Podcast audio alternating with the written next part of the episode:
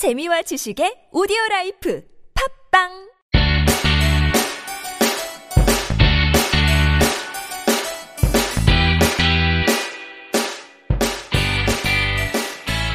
찾아가는 법률 서비스를 지향하는 법률사무소 시우 김삼연 변호사입니다. 123번째 함께 있는 민법을 시작해보도록 하겠습니다. 여러분은 어떤 일을 앞으로 하고 싶으신가요? 물론 현실적인 그런 부분들을 아예 무시할 수는 없겠죠. 어쨌든 경제적인 측면에서 먹고 사는 문제 굉장히 중요하고, 이제 뭐 혼인을 하셔야 되는 분들은 결혼이라는 또 큰 일도 있고, 아이들 결혼하신 분들은 이제 육아 부분, 아이들이 어떻게 잘 자라줄 수 있는지와 관련된 그런 육아 부분도 있고, 여러 가지 뭐 현실적인 부분도 있지만, 그 외에 한두 가지씩 자기가 가지고 있는 소망 같은 것이 있잖아요. 꿈이요. 여러분들의 꿈은 어떤 것인가요? 제가 가지고 있는 꿈 중에 하나는, 제가 비록 뭐 많은 것들을 알거나 배우거나 그러지는 못했지만, 그래도 최소한 제가 몇십 년 동안 배워왔고 경험하고 고민했던 것들, 이런 것들 많은 분들과 함께 공유하면서 좀 더 어떻게 나아지는, 우리 공동체잖아요. 우리 함께 살아가는 우리들이 좀 더 나아지는데 작은 역할이라도 하고 싶다라는 것이 제 소망 중에 하나인데, 그중 가장 큰 것 중에 하나는, 제가 뭔가 사회가 좀 더 나아지기 위해서 필요하다고 생각하는 것 중에 하나는 바로 그 좀 잘못된 권위라고 할까요? 그것에서 좀 벗어나는 것, 그런 잘못된 권위를 깨트리는 것, 깨서 정말 이것이 권위를 가질 만한 것인지, 정말 옳은 것인지 정당한 것인지에 대해서 정확히 판단하고, 우리가 대응할 수 있는 우리 일반 우리 시민들이, 우리들이 그런 것들이, 그런 사회의 문화가 형성되는데 좀 그래도 힘을 보태고 싶다라는 것이 저 개인적인 소망 중에 하나입니다. 오늘 이제 그 제가 매일같이 함께 있는 민법 하루에 한 개의 조문씩 이제 포스팅을 하면서 논어도 이제 도올 김용우 선생님의 그 논어 번역과 그 생각들을 굉장히 많이 받았죠. 뭐 거의 대부분이라고도 할 수 있는데, 어쨌든 그 부분에 대해서 이제 제가 약간 가미해서 좀 더 쉽게 푼다고 해야 되나요? 그러면서 요약하면서 이렇게 하루에 한 개의 논어 이제 문구들을 이제 그 설명들을 같이 함께 포스팅을 하고 있는데, 오늘 이제 일요일 아침을 맞이해서 논어 포스팅을 하면서, 정말 그렇구나, 우리가 너무 잘못된 권위에 휩싸여서는 안 되겠구나라는 생각이 더욱 확실하게 들었고요. 우리가 어떤 것에 좀 권위에 억눌리다 보면 그것이 그냥 모든 것이 옳아 보이고 다 맞는 말이고 그렇게 생각하기가 쉽잖아요. 예를 들어서 논어 같은 경우에도 정말 공자님이라는 성인의 말씀이시니까 모든 것이 다 맞겠구나, 그러면 이 논어의 말씀 그대로 다 따라야지, 이렇게 생각할 수도 있고, 또 그것을 악용하는 사람은 공자님이 이렇게 말씀하셨잖아, 너희는 이래야 돼, 라고 하면서 자기의 어떤 정치적인 지위나 아니면 경제적인 이득을 취하기 위해서 사람들을 속이고 협박하고 좀 그런 쪽으로 악용되는 경우가 상당히 많이 있잖아요. 그 조선시대만 보더라도 그 예송 논쟁이었나요? 어쨌든 이런 좀 공자님이 뭐 3년 상이니 뭐 1년 상이었나요? 어쨌든 이런 쓸데 돌아가신 뒤에 그 상을 몇 년을 해야 되는지, 이런 부분과 같은, 그게 결국은 자기들의 정치적인 이해관계에 따라서 정치 세력을 좀 더 확고히 하고 반대 세력들을 축출하기 위해서, 배척하기 위해서 악용돼서 그 권위를 빌려서 사용하고, 이런 모습들이 과거에도 많이 있었고 뭐 현재도 당연히 많고요. 이런 것들이 너무 많은데, 오늘 공자님의 말씀이 이런 내용이었거든요. 뭐 미래의 일을, 앞으로의 일을 알 수 있겠습니까? 어떻게 예측할 수 있겠습니까? 라는 그 어떤 질문이, 제자가 질문을 하자 공자님께서 뭐 은나라는 하나라의 예를, 그러니까 문명이라고 할 수 있는데, 그런 것을 본받았는데 여러 가지 좀 고쳐야 될 것들이 많아서 뭐 한 300년 그 이후의 일은 뭐 예측할 수 있다. 그리고 뭐 주나라는 그 은나라의 예를 뭐 또 본받았기 때문에 그것을 가감을 해서 뭐 300년 정도의 일을 알 수 있다, 뭐 이렇게 얘기하시면서, 주나라의 문명은, 공자님이 주나라의 문명을 굉장히 동경을 하셨 거든요. 거의 완벽한 문명이라고 생각을 하셨고, 그렇기 때문에 주나라의 문명은 완벽해서 더 이상 빼고 더하고 할 것이 없기 때문에 3000년 뒤의 일도, 왜냐하면 어떤 사람이라도 그 주나라의 완벽한 문명을 그대로 계승할 것이기 때문에 3000년 뒤의 일도 당연히 그걸 따라서 크게 변하지 않을 것이고 따라서 예측할 수 있다, 뭐 이런 말씀을 하셨거든요. 뭐 여러 가지가 주장이 또 있을 수 있겠지만 제 생각으로는 이것을 보더라도 우리가 너무나 그 권위에 좀 겁먹는다고 해야 되나요? 너무 기죽을 필요는 전혀 없다라는 생각이 들고, 공자님같이 위대한 분도 그분이 배웠던 역사는 하나라와 은나라의 역사뿐이잖아요. 그리고 실질적으로 자기가 속해 있는 그 주나라의 문명, 그 주나라의 문명을 동경해서 그것이 완벽하다고 생각할 정도의 어떤 인식의 틀을 가질 수밖에 없고요. 하지만 우리는 지금 그 이후에 하나라, 은나라 역사뿐만 아니라, 그리고 주나라의 문명뿐만 아니라 그 이후에 2500년, 약 2500년 이후 수없이 많은 변화가 일어나고 역사가 쌓이고 온갖 지식과 정보와 모든 이런 문명들이 발달한 이 모든 것들을 다 알 수가 있는 지금 상황이어서 공자님의 전혀 뒤떨어지지 않는 그런, 우리가 어쩌면 훨씬 더 많은 것을 알고 있는 지도 모르겠습니다. 그 부분에 있어서는 그런 생각이 드는데, 공자님, 노너, 다른 종교적인 부분 들어가면 성경, 예수님, 이러면서 이런 권위에 빌려서 그걸 악용하고 있는 사람들이 많은데, 사실 실질적으로 따져보면 2500년 전에 배웠던 그분들의 지식이나 경험들이나 정보나 이런 것에 비해서 우리 그냥 일개의 저 같은 현대사회를 살아가는 정말 작은 존재인 저 같은 경우에도 그분들보다는 훨씬 더 많은 지식이나 경험이 있다라고 생각이 들거든요. 그것이 사실적으로 맞고, 물론 인간이 많이 알고 지식적인 측면에서 다양하게 여러 가지 경험이 있거나 정보가 많거나 그렇다고 해서 그 사람이 훌륭하게 되는 것은 아니겠죠. 의미 있게 되는 것은 아니겠죠. 그 사람 본연의 가치를 높이는 부분, 그것은 분명히 있고, 그렇기 때문에 우리가 2500년 전에 공자님의 말씀을 귀 기울여서 가르침을 받고 있는 것이겠지만, 그런 것 외에, 그러니까 그런 배워야 될 것은 분명히 있지만 그거 외의 것까지도 모든 것이 다 맞는 것이냐, 그렇기 때문에 도저히 범접할 수 없고 바꿀 수 없고 무조건 받아들여야 되는 것이냐, 이렇게 생각할 필요는 없다라는 생각이 오늘 또 불현듯 들었고요.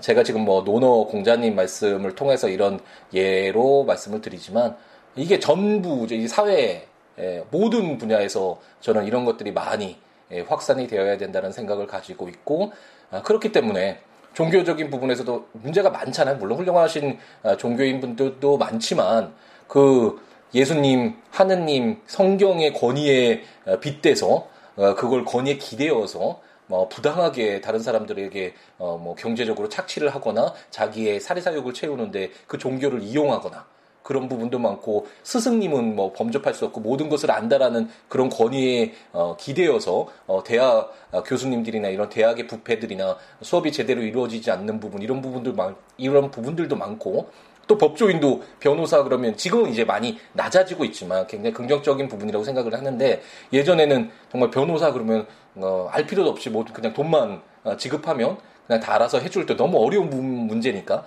이런 식으로 이런 권위에 기대어서 제대로 법률 서비스를 제공하지 않거나, 정치적인 부분에서도 대통령 그러면 정말 대단해서 함부로 말도 할 수 없는 정치인, 국회의원들이나 이렇게 생각하지만 실질적으로 우리가 세금을 내서 그분들을 고용을 하고 있는 거잖아요. 그럼 우리 구성원들이, 돈을 내는 사람들이 좀 더 나은 서비스를 받아서 좀 더 나은 삶을 살 수 있게끔 도와주는 역할을 하는 것이 그들의 역할이지, 대통령, 국회의원은 범접할 수 없는 어떤 지위에 있는 사람, 이런 어떤 권위에 억눌려서 그럴 필요는 전혀 없다라는 것이 저 개인적인 또 생각이고, 갑자기 왜 이렇게 또 흥분을 하죠?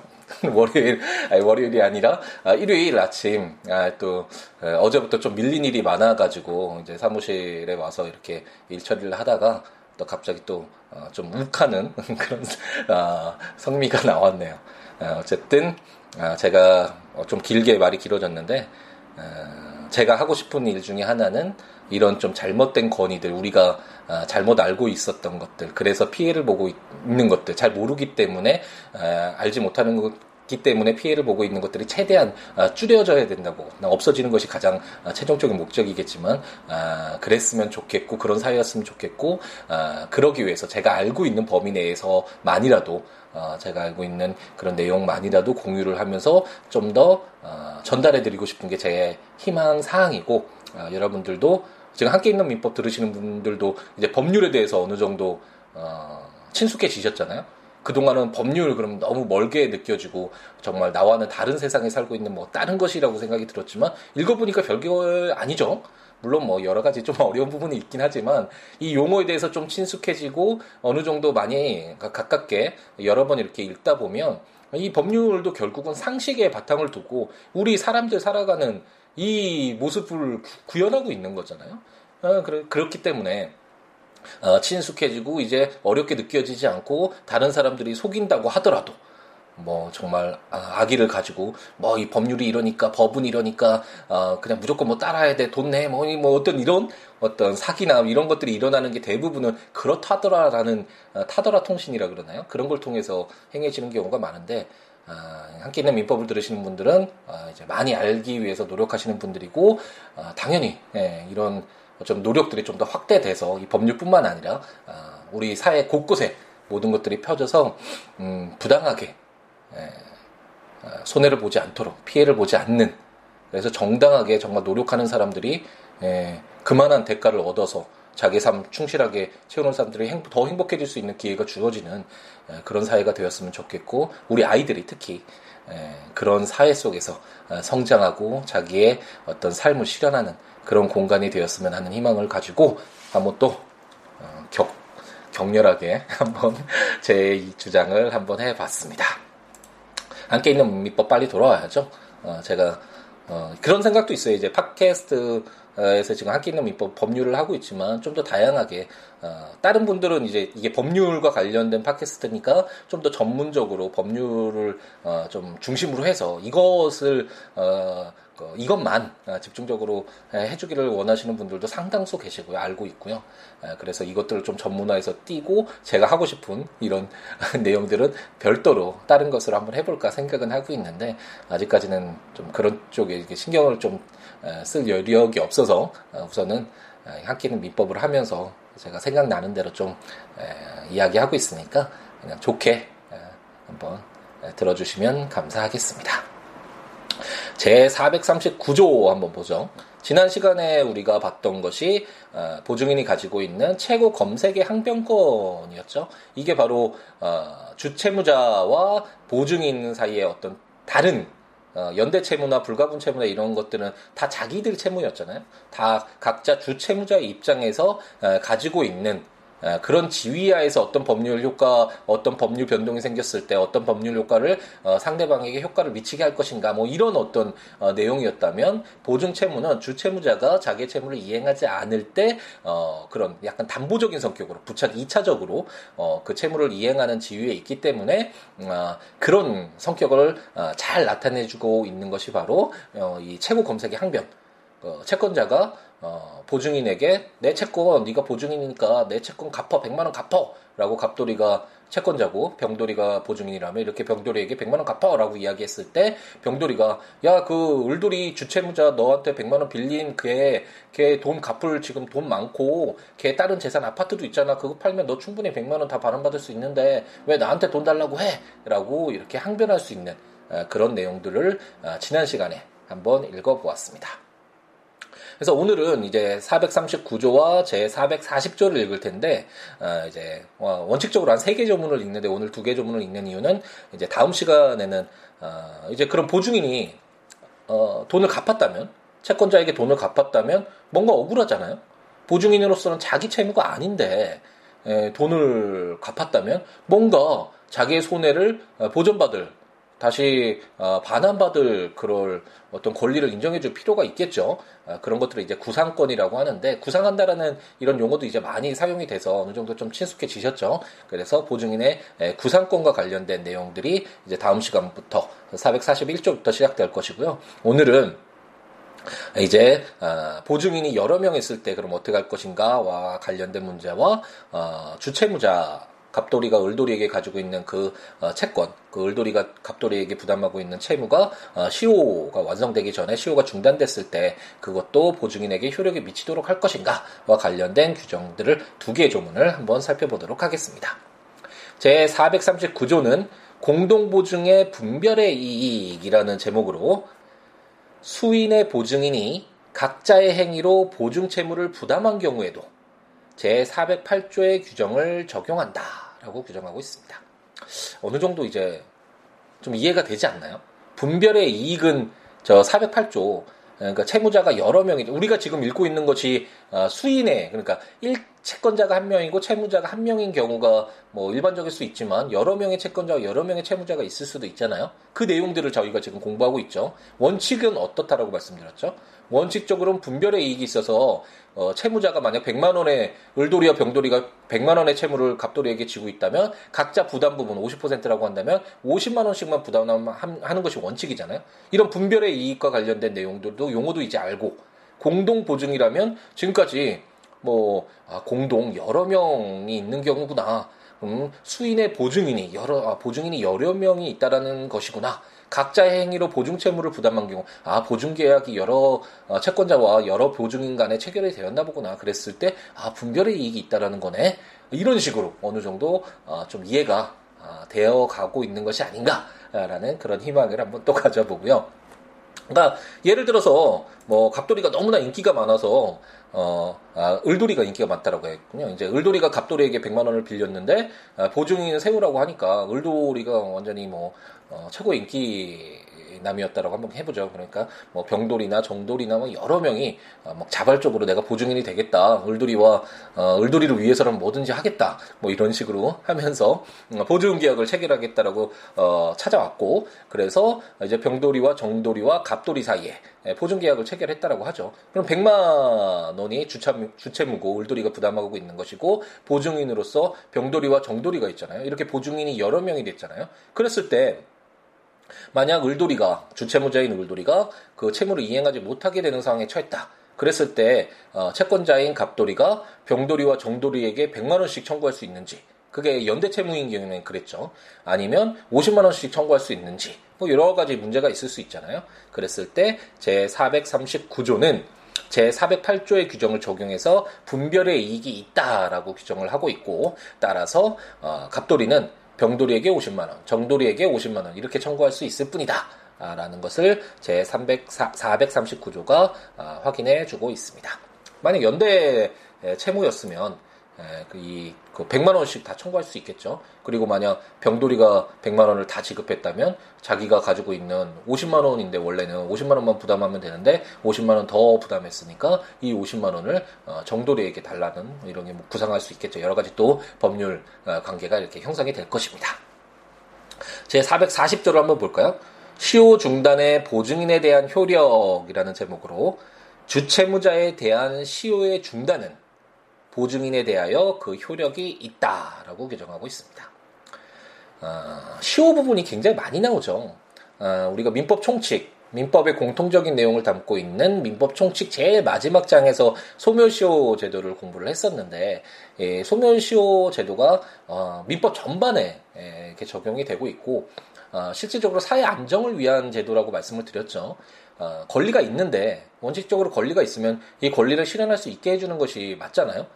그렇지만 상당한 기간 동안 10년이나 20년이나 이렇게 기간 동안 권리자가 자기의 권리를 실현하지 않는다면, 권리 행사를 하지 않는다면, 그렇게 권리 행사하지 않는 것으로 이렇게 사회가 좀 안정화되고 있는데, 갑작스럽게 10년이 지난 뒤에, 한 15년 지난 뒤에 나타나서 짠 하고 나타나서 권리 행사할 테니까 너 이거 너 의무 이행해라고 한다면, 그동안 형성되어 왔던 이런 어떤 기존의 이거 사회의 안정을 깨뜨릴 위험이 있겠죠. 그런 취지에서 소멸시효가 인정되고 있는데, 시효의 중단이라는 건 어떤 것이었죠?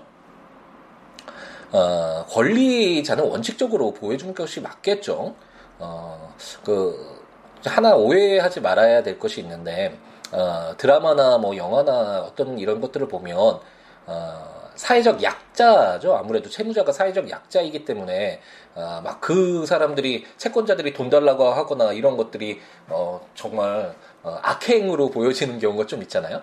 저 진짜 뭐 사회 때려 죽일 놈, 뭐 이런 식으로 생각을 하기 쉬운데, 그렇게 생각만 할 수 없는 것이죠. 왜냐하면 권리자는 그런 권리가 발생하는 원인이 있었고 그런 권리를 행사하는 것은 당연한 그런 권리자, 채권자의 자신의 권리 행사잖아요.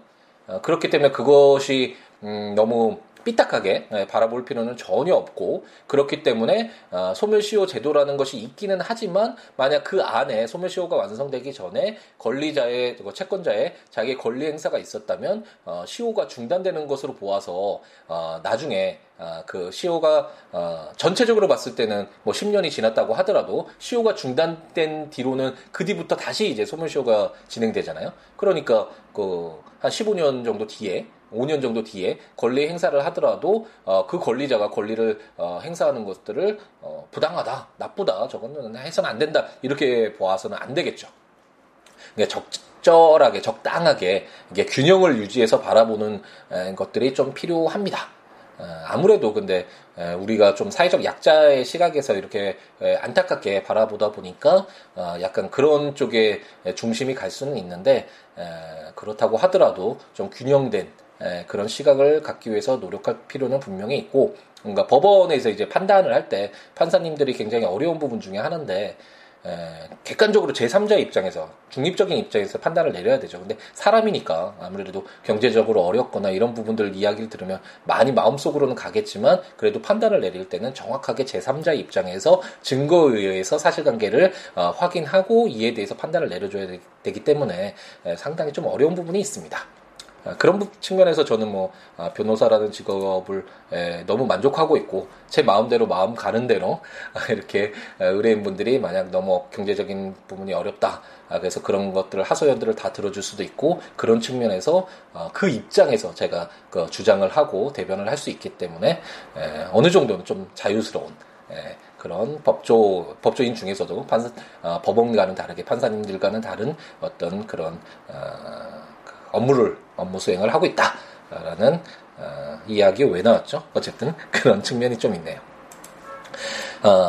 제 440조의 내용이 그렇기 때문에 그렇군요. 그래서 440조를 한번 읽어보면 시효 중단의 보증인에 대한 효력이라는 제목으로 주채무자에 대한 시효의 중단은 보증인에 대하여 그 효력이 있다라고 규정을 하고 있습니다. 이 규정이 만약 그런 어떤 보증인, 어떻게 뭐 사회적 약자라고도 할 수 있는, 돈을 갚아야 되는 어떤 입장이니까, 그런 보증인 측면만 강조하다 보면 왜 이럴까라는 생각이 들 수 있는데, 이런 규정들 볼 때, 좀 더 균형적인 시각을 가지고, 좀 객관적으로 제3자 입장에서 바라볼 필요가 있다는 것이죠.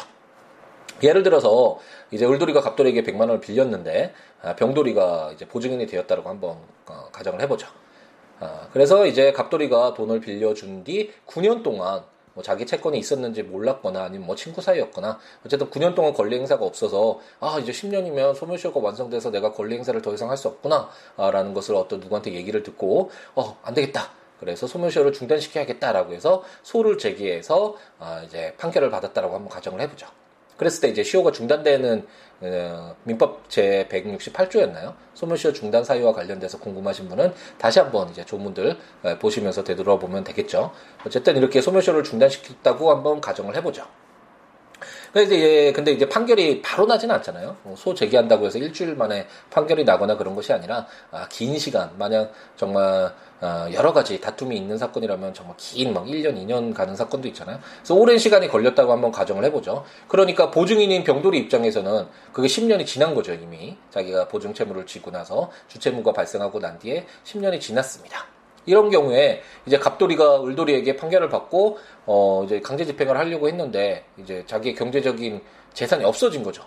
그렇기 때문에 갑돌이로서는 보증인에게 주채무인 을돌이가 자기 채무 이행하지 못하고 있으니까 너 빨리 그 보증 채무 이행해서 100만 원 내놔라고 청구를 하겠죠. 그랬을 때 병돌이 입장에서는 10년이 지났잖아. 그럼 10년에 소멸시효 완성되는 것이니까 나도 채무 없는 것이고 보증 채무 이행할 수 없어라고 주장을 할 수가 있을 것입니다.